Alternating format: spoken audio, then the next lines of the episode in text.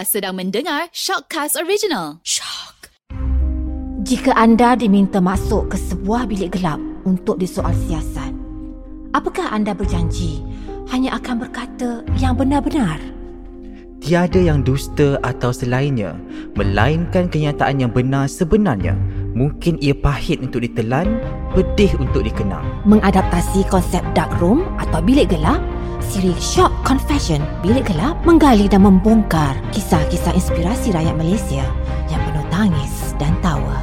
Di dalam bilik gelap ini, perca-perca kenangan manis, pahit, sedih, marah dan kecewa, malah kesesalan dan harapan dalam memburu piala kehidupan diluahkan secara telus dan jujur. Inilah Confession Bilik Gelap. Hai, bertemu kembali dalam Shock Confession Bilik Gelap bersama saya Kimi Asyari. Terima kasih kerana setia bersama Bilik Gelap ni kerana kami akan membawa banyak lagi kisah-kisah inspirasi yang mungkin memberi perspektif yang berbeza dalam hidup anda. Dan uh, minggu ni special sikit uh, sebab saya membawa seorang yang tak asing lagi dalam arena wrestling. Uh, saya menjemput dalam Bilik Gelap ni Ayis Shaukat Fonseca. Hmm, terima kasih Ayis kerana sudi bersama dengan saya dalam Bilik Gelap ni. Terima kasih sebab menjemput. Hmm, okay, kita nak kenal lebih jauh lagi lah kan Ais ni kan. Siapa Ais ni? Dan macam mana mula-mula boleh join uh, industri wrestling ni kan? Uh, boleh tak Ais cerita sikit? Ah, okay, right. Jadi uh, nama saya Ais. Dalam dunia Gusti, saya lebih dikenali dengan nama pena saya lah. My ring name. Nama panggil lah, Shaukat. So, saya bermula pada tahun 2013. Jadi macam asalnya memang minat uh, wrestling daripada kecil. Biasalah budak-budak kan. Uh, biasa main wrestling dengan abang, biasa main wrestling dengan bantal. Lepas tu bila membesar tu, sepanjang membesar tu memang macam tak target memang nak jadi wrestler sebab memang obses sangat lah macam fanatik. Sampai kat sekolah pun bila cikgu tanya macam Ais jadi apa bila besar? Saya nak jadi wrestler cikgu. Uh, memang kawan semua gelak lah Tapi macam saya belajar sampai diploma semua Memang my main aim tetap menjadi seorang wrestler. So dah habis belajar semua, dah habis backup plan semua Barulah saya pergi ke US untuk belajar wrestling dan daripada sana saya bawa turun ilmu tu dekat Malaysia dan memulakan wrestling kat Malaysia. Wrestling ni macam ramai orang mungkin sangkakan yang dia senang lah macam sebab ala berlakon je kan. sebab macam contoh bila hari tu uh, keluar viral pasal yang Booker T sebut saya mungkin layak ke WWE tu komen negatif lebih daripada positif sebab kebanyakan dia uh, rakyat Malaysia masih lagi macam menganggap wrestling ni macam alah sukan tipu, sukan tipu, berlakon-berlakon tapi ramai masih tak faham konsep yang nombor satu wrestling ni memang adalah sejenis performance seni persembahan. Tapi dia seni persembahan yang di mana kita kena buat stunt secara live. Macam kalau korang tengok artis kegemaran korang macam uh, berlakon dalam filem fight scene tu semua ada cut ada stuntman. Tapi ada wrestler ni kita buat performance live kalau tersilap uh, memang kat situ jugalah kita injet tapi kena teruskan persembahan dia. Hmm, bila kita nampak tu macam lakonan kan kata lakonan tapi sebenarnya kalau kita tumbuk sakit juga kan tapi nak tanya Ais lah kan betul-betul ke kesakitan tu dirasa ataupun seperti mana ataupun memang kesakitan tu pun hanyalah lakonan semata-mata apa pandangan Ais? Uh, ya betul. Uh, dia sebenarnya memang kasar. Memang macam bila kita tenang tumbuk semua, memang kena buat dengan kuat. Cumanya kita diajar teknik supaya tak sampai mencederakan pihak lawan lah. Uh, tapi at the same time setiap kali bila, bila kita kena banting kena baling uh, memang senak lah sebab benda tu macam spring. Tapi sebenarnya tak. Macam uh, ring gusti ni dia diperbuat daripada besi solid. Lepas tu lapisan atas dia ialah plywood. Atas plywood tu padding macam puzzle mat. Puzzle mat yang biasa ada dalam gym tu. Dengan atas dia canvas. Itu saja. Tak ada spring ke apa. So setiap kali bila kita kena banting bila kita kena baling atas mat tu memang tetap akan senak dan sakit. Hmm, tapi sebenarnya kan Ais kan mungkin ramai lagi yang tak tahu, mungkin ramai lagi confused kan. Wrestling ni sama ke dengan martial art kan? Seni pertahanan diri tu. Hmm, ataupun apa yang membezakan dia? Mungkin orang nampak macam sama tapi sebenarnya tidak kan Ais kan. Jadi macam Ais sendiri boleh tak cerita sikit apa perspektif Ais sendiri sebagai orang yang ya expert dalam bidang wrestling ni? Okay, pada saya macam ramai orang masih membandingkan uh, MMA mixed martial arts dengan pro wrestling. Tapi benda ni saya rasa memang dah sedia maklum kot. Sekarang ni dah tahun 2021. Saya rasa ramai orang tahu yang wrestling ni memang seni lakonan lah. Tapi MMA ni lah combat sports. Dia sejenis sukan pertempuran. Jadi dia memang dua arena berbeza. Kerja kami ialah menghibur menghaburkan orang melalui adegan perlawanan. Uh, pasal MMA fighters pula uh, memang kerja orang tu untuk bertarung dalam gelanggang. So ramai orang masih lagi perbuat perbandingan padahal benda ni adalah dua benda yang sangat-sangat uh, berbeza. Dia macam mana? Dia macam sebagai contoh ada seorang pernah komen cakap macam Oh brother you buat wrestling ni untuk adik-adik je masuk MMA lah cuba masuk MMA so macam pada saya macam dia seolah-olah suruh, uh, suruh seorang pelakon tu untuk fight betul-betul. Contohnya macam Zul Arifin berlakon dalam Sangka sebagai MMA fighter. Uh, dia seolah-olah orang ni suruh uh, Zul Arifin ni pergi masuk uh, cage fight betul-betul. Uh, dia macam tu. Dia memang dua benda yang berbeza. Hmm kan? Tak senang kan nak jadi seorang wrestler. Yelah kan kadang-kadang kita akan alami satu kecederaan yang mungkin ya mungkin berlaku lah kan? Sebab kerja tu kita bahkan berhadapan dengan banyak risiko. Macam Ais sendiri kan? Pernah tak alami injury ataupun kesakitan yang luar biasa yang Ais sendiri pernah lalui lah boleh tak Ais cerita sikit Ais? Uh, sakit dalam wrestling memang benda yang sinonim lah. Sebab macam sepanjang kerjaya saya ni saya rasa injury yang paling teruk saya pernah terima ada dua. Satu ialah kepala lutut saya tu uh, dia terkeluar. Dia dislocated terkeluar daripada soket dia. Dan sejak kali pertama terkeluar tu dia dah terkeluar daripada soket lebih daripada 13 kali. Selain daripada tu yang paling teruk ialah concussion concussion ni ialah di mana uh, uh, gegaran otak seperti mana contoh kalau kita bawa kereta kita accident uh, whiplash sampai berlaku gegaran otak uh, benda tu pun pernah berlaku sampaikan saya di hospitalized uh, sampaikan saya mengalami post concussion syndrome macam uh, muntah-muntah pening kepala migraine tak boleh tengok cahaya hidung berdarah dan banyak-banyak lagi. So macam memang ramai orang senang nak mempersendakan wrestling tapi dia orang tak faham yang aspek physical wrestling tu memang sangat-sangat tinggi dan membahayakan. So kalau contoh silap langkah, silap komunikasi uh, memang akan injured. Dan kalau injured tu memang kita sendiri yang tanggung sakitnya lah. Hmm, macam Ais cerita lah kan, kalau cikgu tanya nak jadi apa, nak jadi wrestler. mungkin lama juga kat luar sana mungkin ada bercita-cita sama macam Ais dulu. Okey, bercakap mengenai cita-cita ini kan, apa kriteria sebenarnya Ais nak jadi seorang wrestler? Adakah perlu kena berbadan sasa ataupun kena berbadan besar ataupun mereka yang mungkin berbadan kecil teringin nak jadi wrestler? Apa kriteria yang mungkin Ais boleh cerita sikit lah uh, kan uh, untuk menjadi seorang wrestler okay, ni. saya boleh berkenaan kriteria dulu. Sebab pada saya yang paling penting untuk jadi seorang wrestler ni nombor satu adalah minat. Sebab wrestling ni journey dia panjang. Yang keduanya dia perlu ada ketahanan fizikal dengan mental yang kuat. Fizikal dan mental yang kuat. Sebab bila biasa bila macam pusat latihan ni buat uh, try out ataupun sesi percubaan untuk orang-orang nak cuba bergusti ni. Contohnya 20 orang datang yang akan join cuma seorang, dua orang. Sebab yang lain semua tak boleh tahan latihan fizikal dia. Sebagai contoh untuk jadi seorang wrestler uh, minimum push up ataupun tekan tubi yang kita kena buat je lah 50 kali. Sit up minimum 50 kali. Squat minimum 50 kali. Itu ialah paling basic paling uh, entry level lah orang cakap. Tapi bila veteran ataupun macam uh, level uh, professional kita biasa buat dalam 300 kali jalan untuk uh, push up, untuk sit up, untuk squat. Uh, lepas tu at the same time uh, kita punya stamina kena kuat sebab bayangkan kita nak buat stand bergasak selama 10 hingga 20 minit dekat gelanggang tu tanpa break, tanpa minum air. Stamina memang kena kuat. Itu yang paling banyak orang komplain sebab bila datang training, bila kita buat latihan stamina, biasa muntah-muntah, uh, pening kepala, hitam. So wrestling ni sangat-sangat susah daripada segi fizikal lah. Dia sebab uh, kita punya wrestler perlu berlatih seperti atlet yang elite. Hmm. Okay Ais nak tanya macam mana penerimaan keluarga Ais tentang yelah kejayaan Ais sekarang kan. Mungkin jauh berbeza kan dengan apa Ais belajar dulu. Penerimaan mereka macam mana? Macam mana anak pula? Ha, kan anak cakap kat sekolah tu bapak kerja apa?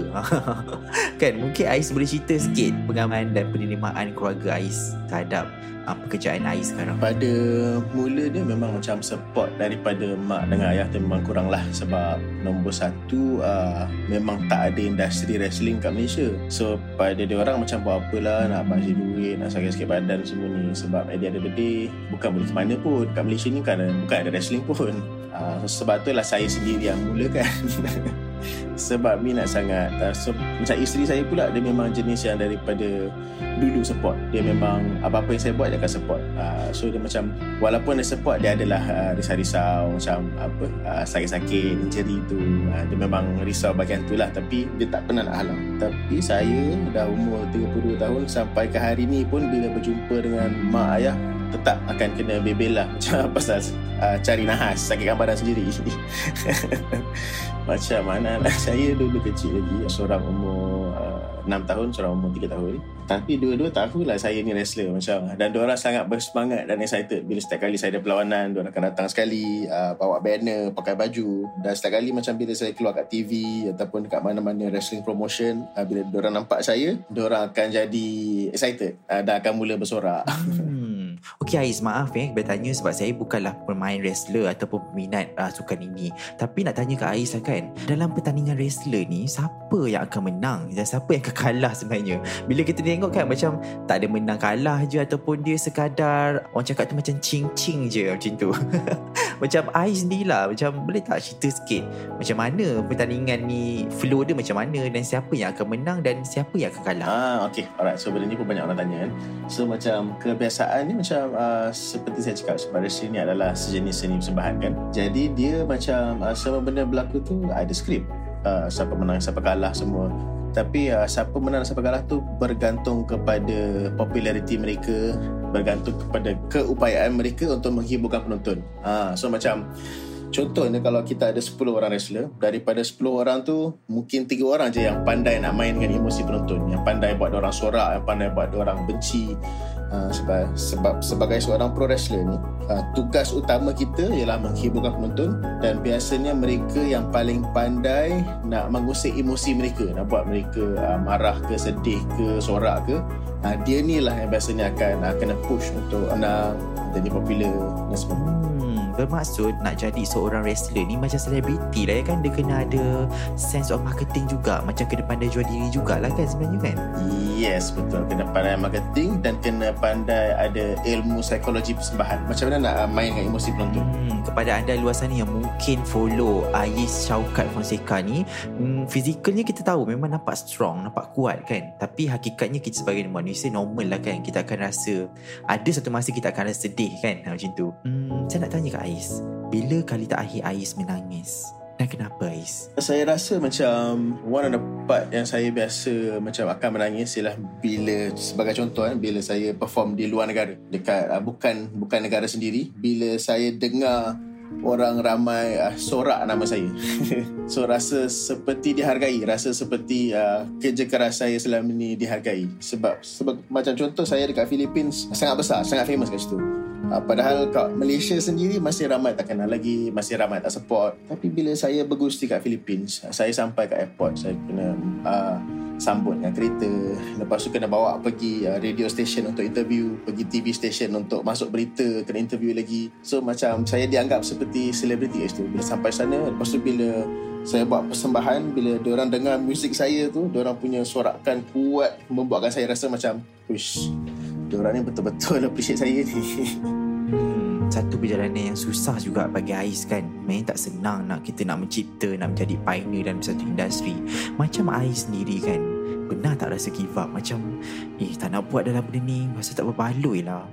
Apa Pernah tak benda tu berlalu Berlalu dalam fikiran Ais Dan boleh tak Ais ceritakan Ais. Masa peringkat awal-awal tu uh, Memang banyak sangat dia rasa tu. Sebab honestly bila saya buat wrestling ni Memang daripada mula uh, Sampailah sa- Saya rasa macam Tahun lepas Saya langsung tak ada untung apa-apa. Lebih rugi ni. Sebab sebagai contoh Bila saya nak buka uh, Akademi pertama tu Nak mengajar wrestling tu uh, Saya guna duit honeymoon saya dengan isteri saya. Kita simpan nak pergi honeymoon tu. Uh, So kita, saya bincang dengan wife Cakap uh, Sayang ni apa abang rasa nak buka bisnes ni? Kita bisnes apa? Wrestling school. So terkejut lah macam Laku ke wrestling school kat Malaysia ni?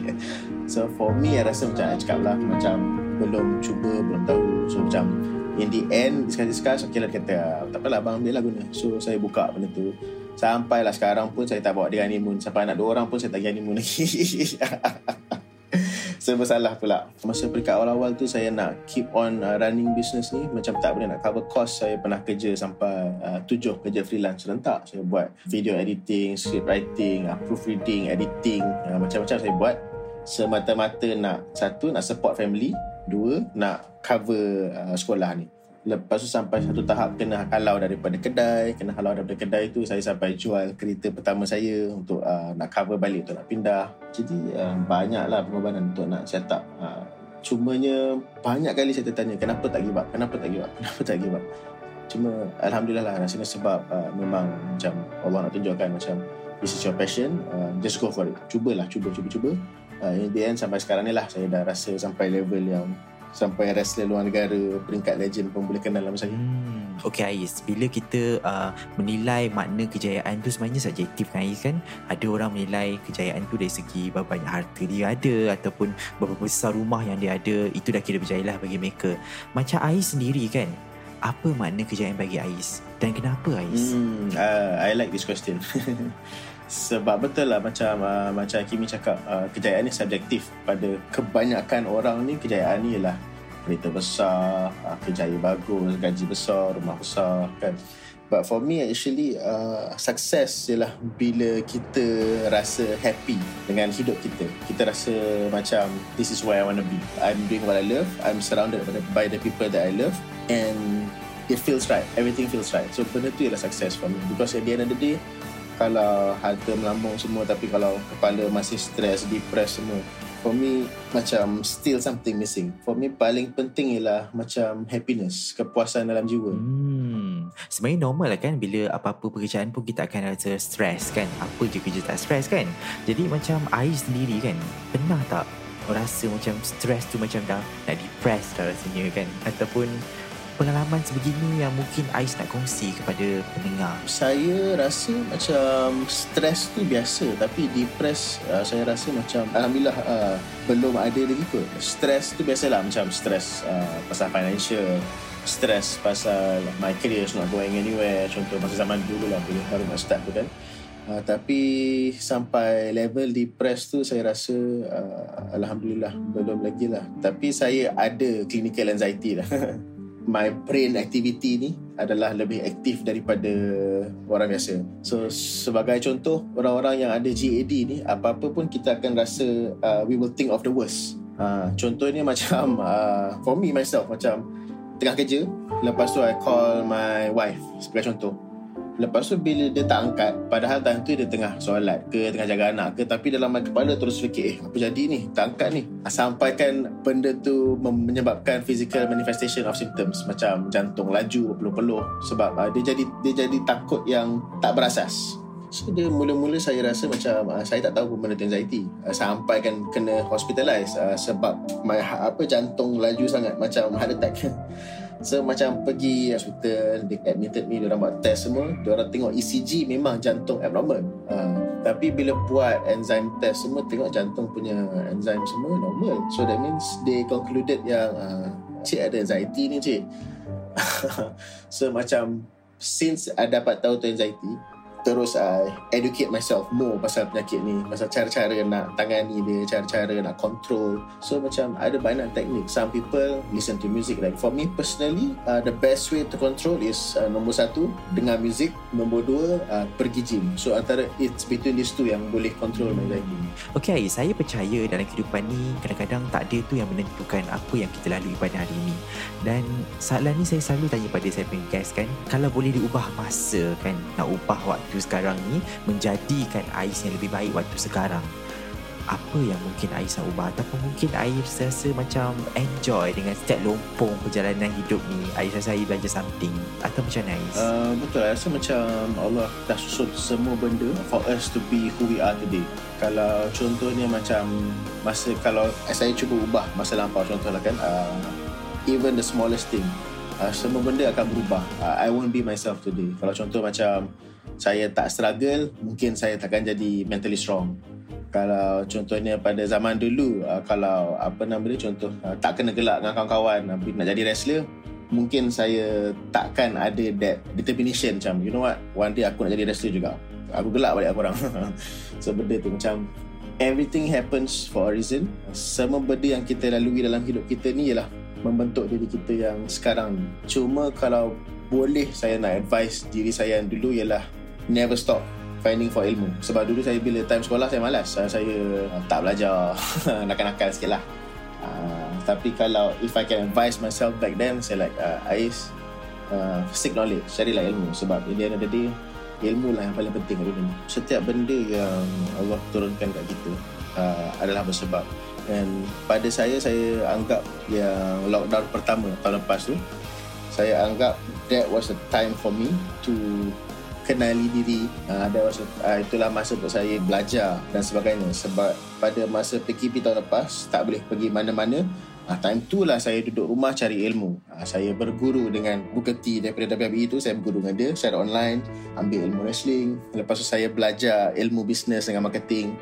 Saya juga belajar pasal science of uh, bodybuilding. Uh, sebab nak ada ilmu lah. Saya macam always dalam proses penambahan ilmu. So disebabkan juga PKP yang first tahun lepas. Dia membuatkan saya upgrade diri saya supaya lebih berani untuk buka more businesses. Sebab pada time PKP itulah saya buka production house sendiri. Saya buka satu wrestling studio baru dan insyaAllah sekarang ni uh, masih sedang berkembang dengan baik. Jadi my advice kepada semua ialah jangan cepat down. It's okay actually it's okay to feel down. Dia macam sebab kita ni manusia jadi perasaan-perasaan stress down depressed ni it's normal Cumanya kita tak boleh bagi benda-benda ni tewaskan kita. Cuba cari cara how to be productive. Cuba cari cara macam mana untuk kita upgradekan diri kita dengan time yang zaman sekarang ni bila kita ada banyak masa terluang. Hmm. Terima kasih Ais kerana sudi bersama dengan saya dalam bilik gelap ini. Okey, uh, apa yang saya harapkan ialah mungkin suatu hari nanti kita dah tak ada dalam dunia ini. Saya harap apa yang dipesankan oleh Ais dan juga sesiapa-siapa saja dalam bilik gelap ini menjadi tatapan mereka dan juga memberi inspirasi kepada siapa saja. Terima kasih banyak. InsyaAllah. Thank you. Hmm, sebenarnya itulah yang saya rasa kita banyak boleh belajar daripada kisah Ais Syaukat Fonseca ni kan. Ialah tak senang kan kita nak buka benda baru, kita nak cipta satu benda baru dan sebenarnya itu satu cabaran yang besar. Mungkin anda di luar sana melalui fasa ini, ubahlah diri. Nescaya alam akan berubah mengikut perubahan kita. Sekarang, marilah kita mulakan langkah pertama untuk berubah. Mari tentukan arah hidup kita dengan hidayah. Dan susurilah langkah-langkah seterusnya untuk baiki diri kita, keluarga, masyarakat dan negara, bahkan dunia. Teruskan berinspirasi bersama Shock Confession, Bilik Gelap.